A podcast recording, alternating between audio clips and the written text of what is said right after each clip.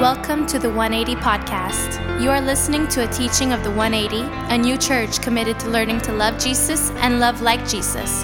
Our prayer is that God would use this teaching to help you grow closer to Him and that you would feel moved to join us in person, where you can grow in community with the larger 180 family. Bienvenue à la balado-diffusion de l'Église 180. Vous écoutez un enseignement de l'Église 180, une nouvelle Église qui s'est engagée à apprendre à aimer Jésus et à aimer comme Jésus. Notre prière est que Dieu utilisera cet enseignement afin de vous aider à vous rapprocher de lui et que cela vous donne envie de vous joindre à nous en personne où vous pourrez vous épanouir au sein de la communauté qu'est la grande famille de l'Église 180.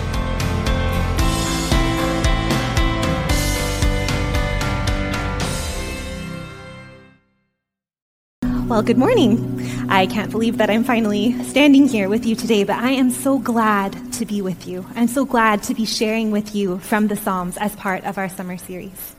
This series has challenged me to grow in my own life of prayer.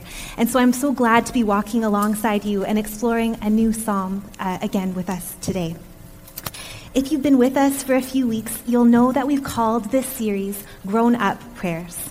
We've been looking at how the book of Psalms can help us pray and really help us grow up in our prayer lives. In this series, we've learned that prayers don't need to sound the same all the time. We shouldn't become a different person when we pray.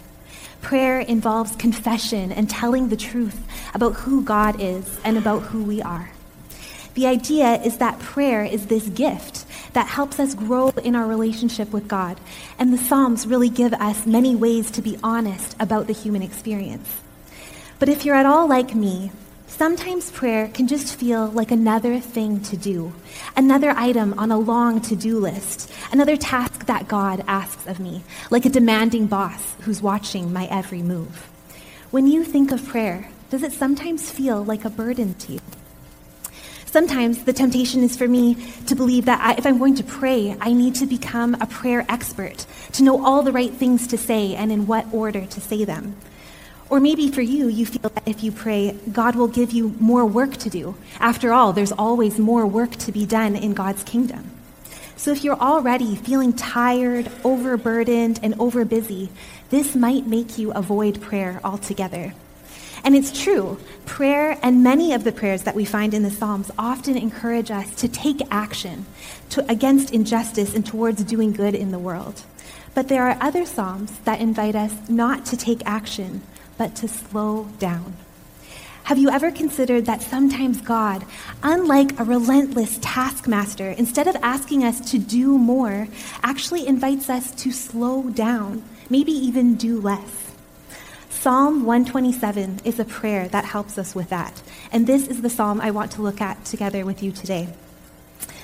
Uh, but to be honest, when I think of this psalm, I think of a time in my life where I approached prayer as another to do, and I had a pretty embarrassing moment instead. As Don mentioned, I did some studies in theology, and as part of um, a class that I took on Christian spirituality, we were required to take a retreat for 24 hours to focus on prayer, a silent retreat where we had nothing but our Bible and a journal, and we were meant to spend this time in a quiet area and just pray for 24 hours. So off I went. I packed up my things, and I was prepared to have this wonderful spiritual experience. And if you know me, you'll know that I'm a pretty high achiever.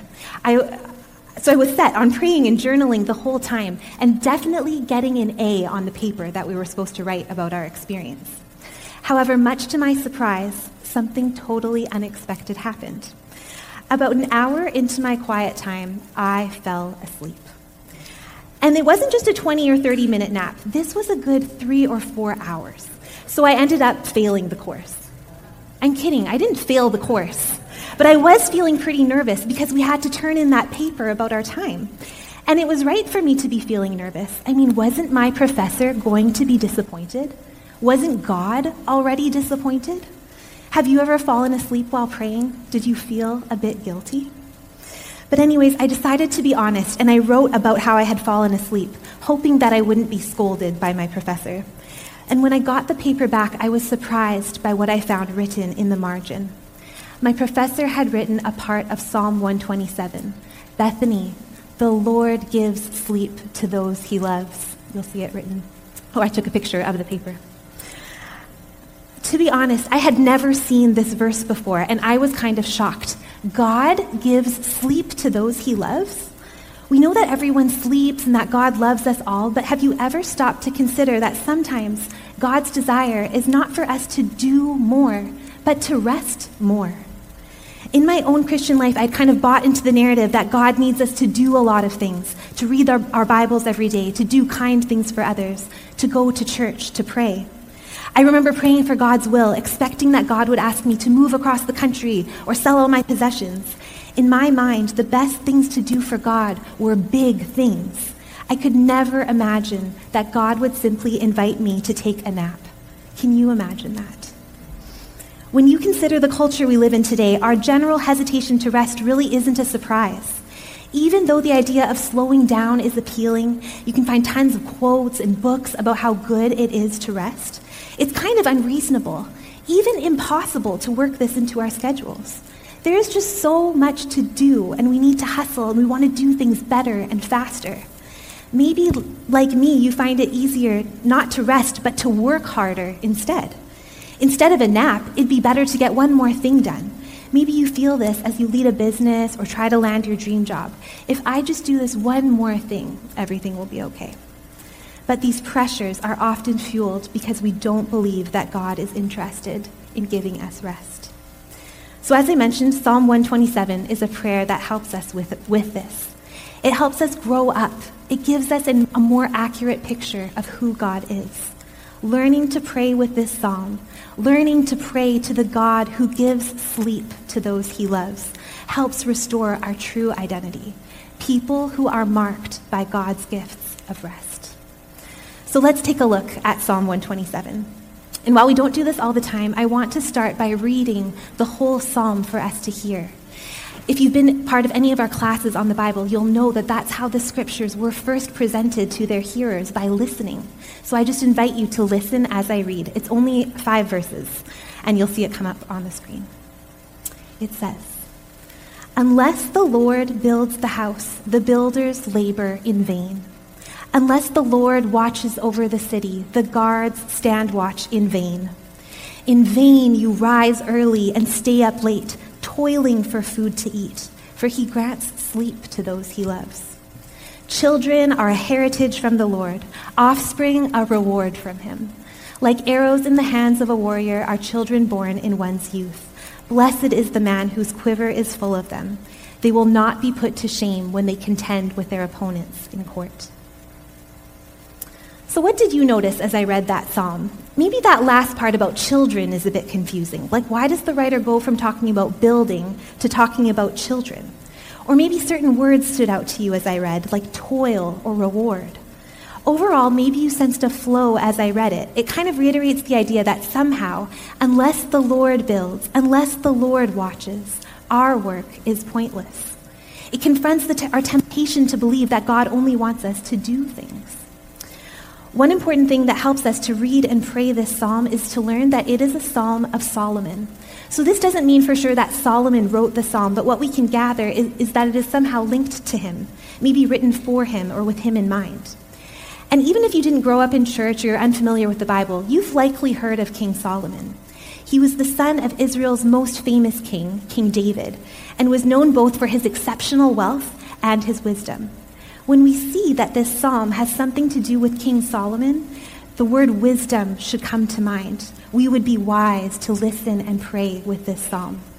But another contextual element that helps us read and pray this psalm is to know that Solomon was a prolific builder.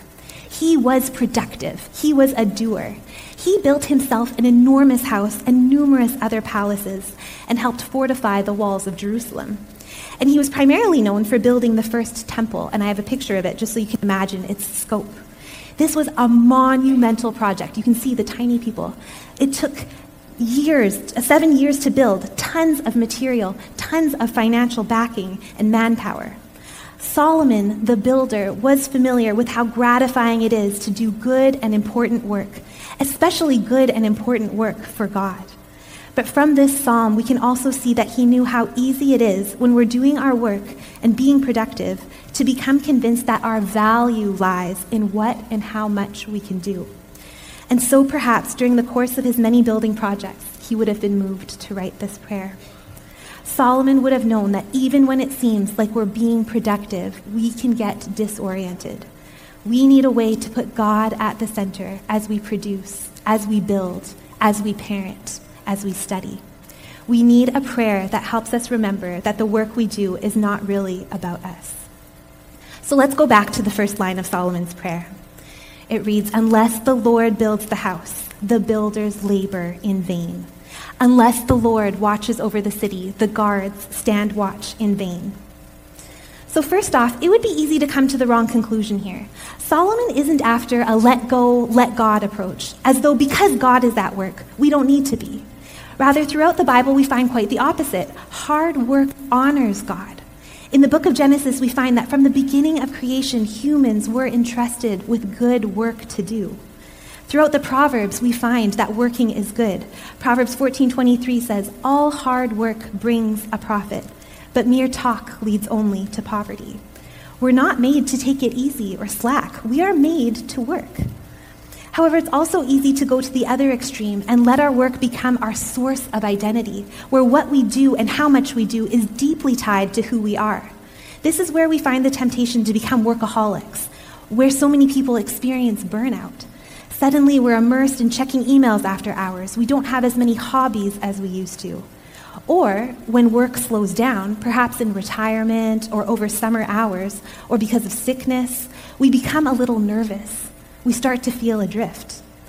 Our approach to work will hinder us when we become convinced that our success is tied to what we do.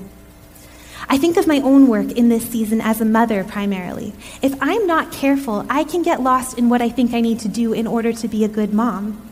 I think if I don't keep up with the house, or if I'm not homeschooling, or if I'm not providing constant entertainment for my kids, I'm failing as a mom. How do you know when you've made work the source of your identity? Maybe losing your job would be devastating because it would affect your reputation. What would people think of you? Maybe you're a student and getting anything less than perfect grades would be a total failure. It might make you wonder if you're smart enough. And by the way, this happens in church too. We can get so tied to a ministry or a role that we've done for years, and we can't let it go. If we were to, we wouldn't know who we are. Solomon knows that we tend towards this extreme in our work lives, and so he reminds us unless the Lord. These words are meant to slow us down, help us prayerfully remember that God works before we work. In a sense, God has always been working. From the beginning of the biblical record, He is creating, He is sustaining. Ultimately, it is God who works and we who participate in His work. So, when it comes to the way that we work, does our pace reveal that belief that God is already working? Or do we believe that we need to do it all? You might remember the story of Mary and Martha, two sisters who knew Jesus well. When Jesus spends time with them, Martha is running around, cleaning the house, cooking the meal. She is this picture of this need to do more for God.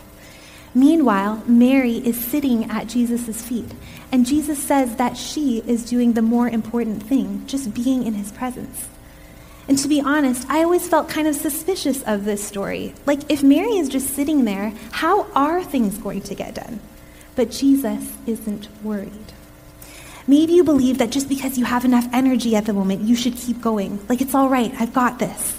But what happens in our lives if we continue to work in this way?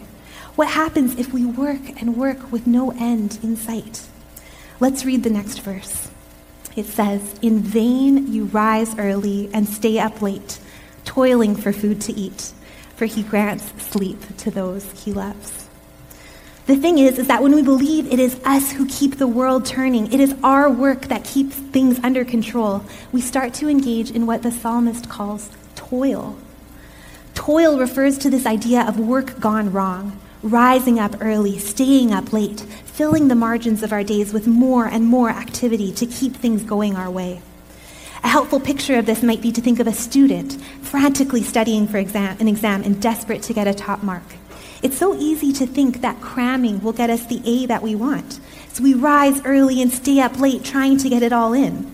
I'm sure you can picture a student in your life around exam time messy, a bit dirty, dirty laundry, in need of a good meal and some sleep. We can practically run ourselves to the ground, make ourselves sick, striving to get ahead. Toil is especially easy to succumb to today, where our culture surrounds us with material markers of success. A bigger house or a nicer car become achievements that signal a successful life. We take on side hustles and work longer hours. We believe that we can and should have it all, no matter the cost, even if it means not sleeping. Often we hope that by working more, it'll help everything turn out better, but most of the time, it gets worse. But thankfully, there is good news for us here. God has a solution for our anxious toil. But it's often not to give us superhuman strength that helps us get everything done. There's not really a divine energy drink that helps us do all the things. While God, does promise us strength to do the things He calls us to do, this strength often comes in an unexpected way.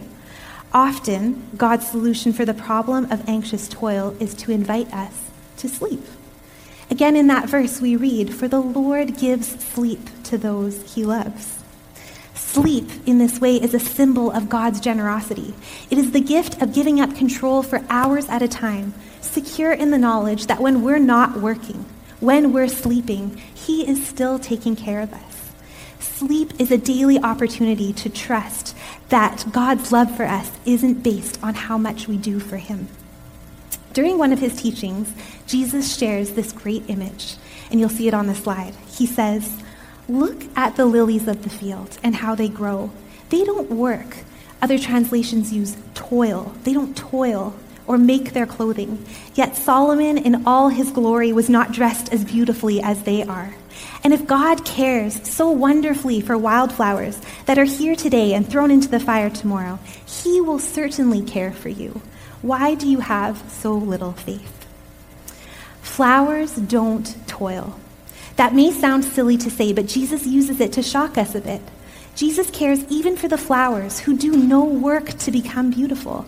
They are not productive or toiling feverishly in order to grow. And yet, we so often try to take over the reins of our lives, in a sense, trying to grow ourselves, proving our worth and beauty by how much we produce and do and work. In this way, sleep or rest becomes a daily gift to us, reminding us of the bigger picture that we can cease our anxious toil and still be cared for by God. I can remember an earlier time in my life where I wished I had known this prayer. I had a season as a student where it seemed like new and once in a lifetime opportunities were everywhere, and I had to say yes to all of them. I filled my schedule to the brim. Not only was I taking a full course load, but I'd been, at, I'd been given a part time role at a nonprofit. A professor had asked me to be a research assistant. I was involved in the student group on campus, and I had new friendships to grow. I became convinced that if I didn't do it all, I would miss out. I even judged people who weren't doing as much as me. It was a very, also a very stressful time for me, though. I felt like I couldn't say no, or I would miss out on these new opportunities. Now, looking back, I wish I'd had the wisdom to know and to pray for God's sleep. I wish I'd known that God gives sleep to those he loves. I wish I'd been able to pray, secure in the knowledge that God provides for us even when we create margin and space in our lives, when we slow down. Are there areas of your life and work where you recognize feelings of being frantic or anxious, needing to take control? How would you shift your pace if you remembered that the Lord gives sleep to those he loves? Perhaps we're tempted to overfill our schedules, or maybe on the flip side, we need to remember that sometimes the best thing we can do in our spiritual lives is just take a nap. The Lord gives sleep to those he loves. The psalm ends with a kind of odd kicker and another unexpected way that God helps us as we face the temptation to toil anxiously. Let's read verse 3 on the slide. Children are a heritage from the Lord. Children are a heritage from the Lord, offspring a reward from him. Another translation puts it Don't you see that children are God's best gift? Right after all this talk about the gift of sleep, we read about children. And I don't know about you, but even if you don't have children, you know that sleep and kids aren't a natural combination. In fact, they're kind of an oxymoron. I know my, my own was up a lot last night. So, what is going on here? First, I want to emphasize that this section about children is not a write off for people who don't have kids, who can't have kids. We have to look at what the text meant in its ancient context. In Bible times, and still in many cultures around the world, kids were considered a precious gift of God. Throughout Israel's history, the desire for children and the joy of having children were often emphasized as ways that God blessed his people. Think of Abraham and Sarah, people who God blessed with a child. On a practical level, being given children, and especially sons, meant that God was taking care of you. At the end of the psalm, it says that people who are blessed with children will not be put to shame when they contend with their opponents in court. If you had many sons, and especially many sons in your youth, they would protect you and advocate for you long into your later years. For the ancient people of Israel, children served as a sign of God's care, and the same remains true for us today. In contrast to the anxious toil that can build houses and cities, the psalmist highlights the gift of children, things that we actually don't do very much to get. Children are forever a symbol that, of something that we actually can't work hard for. They are pure gift. In, in this way, children are a constant reminder that God is the builder, God is the protector, God is the source of the good things in our lives. But there's another way that children bless us in a culture that champions speed and hustle and accomplishment. Much like the gift of sleep, God's gift of children is an invitation to slow down and rethink our constant pursuit of doing more. I don't know if you've ever tried to leave your house with a child in the morning, but it's a real eye opener to your own personal need to start the day and get on with things. Like, why does it take my middle child 30 minutes to put on his shoes, and then he only has one shoe on? Like, where is the other one? Children create messes and can't manage their emotions and need help to go to the bathroom. They slow us down. Our obsession with doing more and more stands in stark contrast to the gift of children. In fact, children are a gift that inherently slow us down, demand that we slow our pace. So, as part of a prayer that helps us to put God at the center of our lives, the psalmist points to the great gift of children. They are a significant symbol of God's invitation for us to slow down enough to be aware of the many things in our lives that we don't work hard to achieve, but that are rather God's gifts to us. So even if you aren't a biological parent, there's a lesson for all of us in the symbol of children. Maybe you can think of a time when a meal was delivered to your home in a time of crisis. Maybe a financial gift showed up unexpectedly just when you needed it. Maybe you heard a word of encouragement from someone just as you were about to give up. These are things that we can't work hard to get. These are gifts of God. In fact, when we're so preoccupied with getting, so lost in toiling anxiously, we might actually miss out on them. So, how might God be trying to get your attention with unexpected gifts? How might prayerfully remembering that children are a heritage from the Lord help you reframe your vision of a life lived successfully? As I close, I want to share one more thing. This psalm belongs to a group of psalms called the Psalms of Ascents. I have, a, I have a picture there to help you uh, imagine it. That these psalms would have been prayed by a group of traveling pilgrims on their way to Jerusalem for one of the holy feasts. A key feature of the Psalms of Ascents is that they were likely sung communally, much like the songs that we sing together in church.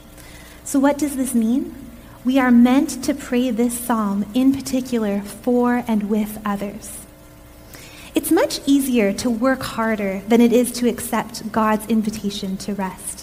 What's more, it can be easy to disguise or hide our impulse to work feverishly from others while insisting that we do trust God. We need people in our lives who are familiar with this prayer and who will point out our limits and point us to God's generosity. We need a community who will notice when we've made work the source of our identity. We need others who will say to us, hey, the Lord gives sleep to those he loves. You don't need to run yourself down. Or maybe to a new parent, children are a reward. We need others to remind us of these words and to pray for each other when we need to slow our pace.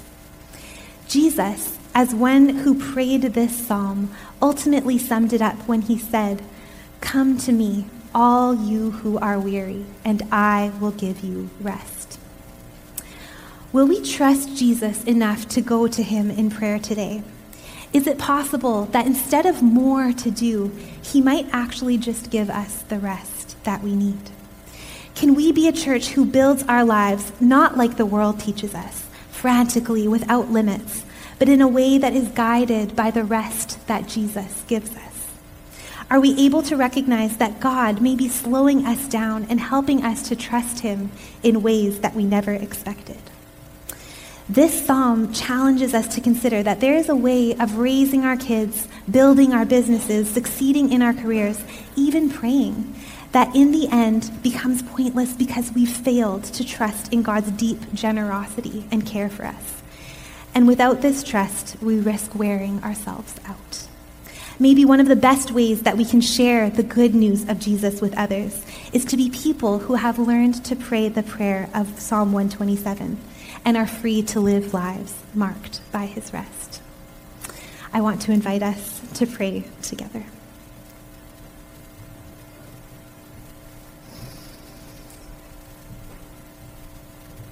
Father God, today we affirm that you are the builder. You are the protector. You are the one who takes care of us.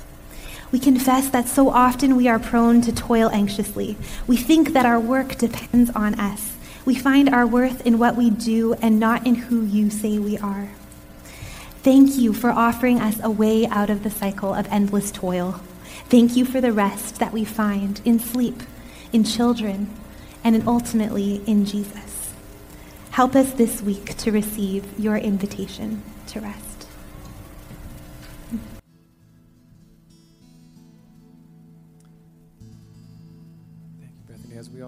Close here, why don't we all stand together?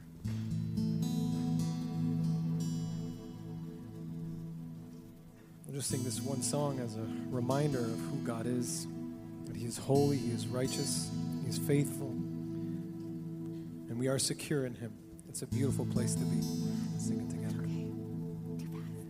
Standing here in your presence, thinking of the good things you have done, waiting here patiently just to hear still small voice again. Holy, righteous, faithful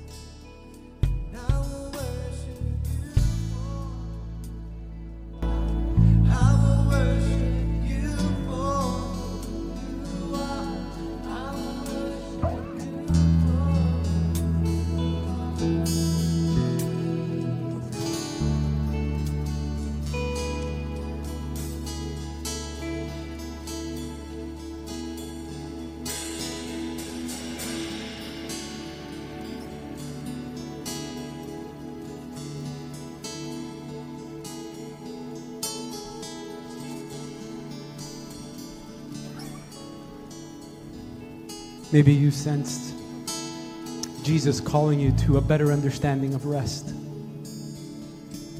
Bethany, I told you Jesus would be with you, and we sensed that he was.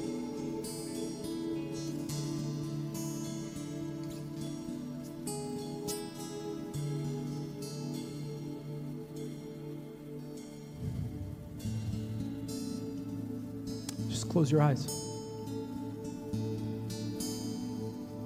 Think about Jesus saying to you what this prayer and this psalm invited us to believe that unless Jesus is the center of your plans, you will never trust Him to rest. You trust Jesus enough to just rest. As Bethany shared, I had a moment of confession because I thought about when we started the church and how stressed I was about so many things going wrong. I wish I had had Bethany preach that earlier to me.